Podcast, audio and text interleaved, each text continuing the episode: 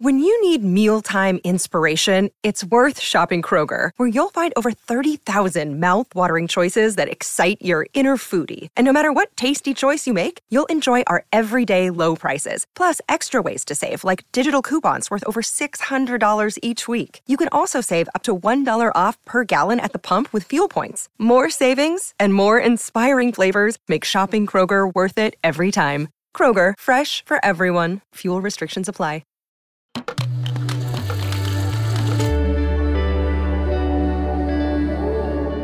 Cora.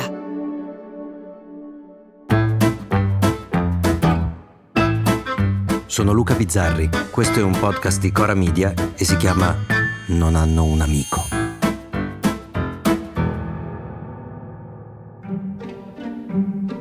Leggo sul giornale l'intervista di un giornalista a un ministro. Il giornalista pone delle domande al ministro dandogli del lei e lui risponde dandogli del tu. A un certo punto il ministro se ne accorge e dice Ah, ti do del tu perché ho fatto il giornalista, siamo colleghi. E il giornalista risponde Sì, ma io non faccio il ministro. La vicinanza teorica. Siamo colleghi, siamo vicini. Nello stesso giorno un altro ministro si fa fotografare in posa sul treno mentre finge di leggere qualcosa. Eh sì, perché le foto non si fanno da sole. Qualcuno gli ha detto mettiti lì, leggi o fai finta di leggere, io ti fotografo e poi la pubblichiamo. E sotto la foto ha scritto E voi come state passando la giornata? Eccola di nuovo, la vicinanza. Penso alle continue conferme della frase di Flaiano, quella che dice che in Italia non potremmo mai fare la rivoluzione perché ci conosciamo tutti. E anche quando non ci conosciamo, siamo comunque vicini, siamo soci, siamo giornalisti. Che facciamo? Ci diamo del lei? Ma no, diamoci del tu. Togliamo queste barriere, tutti quanti noi Bruno Cortona, noi Lorenzo Santenocito, due maschere di Vittorio Gasman che hanno meglio di ogni articolo di giornale o libro di storia raccontato quell'italiano lì, quei ministri lì, quei politici lì. Come è vero? Allora dico io, abbattiamole, no? Abbattiamole queste barriere. Smentiamo l'infame teoria dell'incomunicabilità. Parliamoci, ecco, ci dovremmo parlare. Io invece ho la malattia contraria. Io detesto la vicinanza. Uno dei tanti motivi per cui non potrei mai scendere in politica, oltre alla mancanza di stoffa, proprio di talento, è proprio il fatto che amo la lontananza, amo le distanze. Adoro il fatto che io ho dato del lei alla mia maestra delle elementari, anche quando avevo 40 anni e lei ne aveva 80. Amo il fatto che mio padre abbia dato a sua madre del voi fino a che non è scomparsa, perché c'era una differenza tra me e la mia maestra, tra mio padre e sua madre, c'era una differenza gerarchica che andava rispettata nella forma e non solo. E io sono sicuramente eccessivo, c'è sicuramente qualcosa di patologico nel voler sempre mettere uno spazio tra me e gli altri, qualcosa di irrisolto, ma mi sembra che si possa dire lo stesso di chi quello spazio lo vuole sempre abolire, degli amici che mentre ti parlano toccano il braccio. E io pur volendogli bene alle volte glielo taglierei quel braccio. Cosa tocchi? Non si tocca. E io non si tocca, posso dirlo. Io posso dirlo. Che ne dici, Cusco? Wow, che fai? Tocchi? Non si tocca. Ma non è solo una questione di tatto, è un istinto di conservazione delle emozioni, una pudicizia che chissà forse viene dal mio essere genovese, dal fatto che da noi i sentimenti vanno tenuti nascosti e mostrati, quello sì, con parsimonia.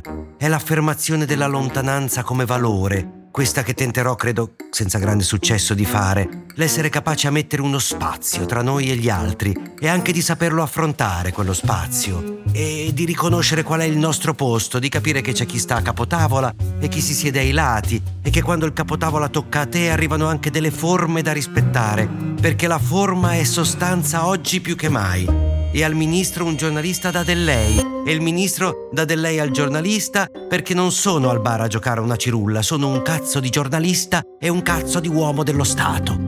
Ma il fallimento è a due passi. Il fallimento di questa mia stupida esigenza di ruoli e del rispetto dei ruoli, che non è un rispetto dogmatico, anzi, io sono perché i ruoli possano ribaltarsi e anche perché le regole possano essere infrante, ma con la differenza che chi infrange le regole deve portare un cambiamento radicale dal punto di vista culturale, sociale. Certo che puoi saltare in alto di schiena quando tutti saltavano di pancia, ma il tuo salto di schiena deve essere qualcosa di potente, deve cambiare il modo di fare le cose. Certo che puoi disegnare le donne con tre occhi, ma il tuo modo di vedere il mondo deve cambiare la storia. Invece adesso, nella politica italiana, il cambiamento, il nuovo che avanza, la cesura col passato, la rivoluzione linguistica è questa. quella del sindaco di Terni. Un uomo normale guarda il bel culo di un'altra donna e forse ci prova anche. Poi se ci riesce se la tromba anche. Se poi non ci riesce invece torna a casa. E la cosa che ognuno di noi deve semplicemente sapere è che i suoi cittadini questo non lo hanno votato non sapendo che era così. No, no, lo hanno votato esattamente perché lui è così. Una volta che siamo tutti coscienti di questo, poi partiamo almeno da un principio di realtà, lasciando i giudizi alla sensibilità personale il migliore di tutti, quello che li rappresenta meglio per i suoi cittadini, è lui. E non togliersi il cappello davanti a una decisione democratica sarebbe quasi più sbagliato di andare in consiglio comunale a fare il ganassa quattordicenne, sapendo di potertelo permettere. Io, davanti a questo tipo di vicinanza, mi esalto nella mia lontananza. A domani. Se volete commentare, se avete idee o suggerimenti per nuove chat di WhatsApp o testimonianze di nuove chat di WhatsApp, potete scriverci a nonanunamico@gmail.com o nonanunamico@coramedia.com. Anche per gli insulti, prendiamo anche quelli. Non hanno un amico è un podcast di Cora News prodotto da Cora Media. È scritto da Luca Bizzarri con Ugo Ripamonti. La cura editoriale è di Francesca Milano. La supervisione del suono e della musica è di Luca Micheli. La post-produzione e il montaggio sono di Cosma Castellucci. Il producer è Alex Peverengo. Le fonti dei contributi audio sono indicate nella sinossi.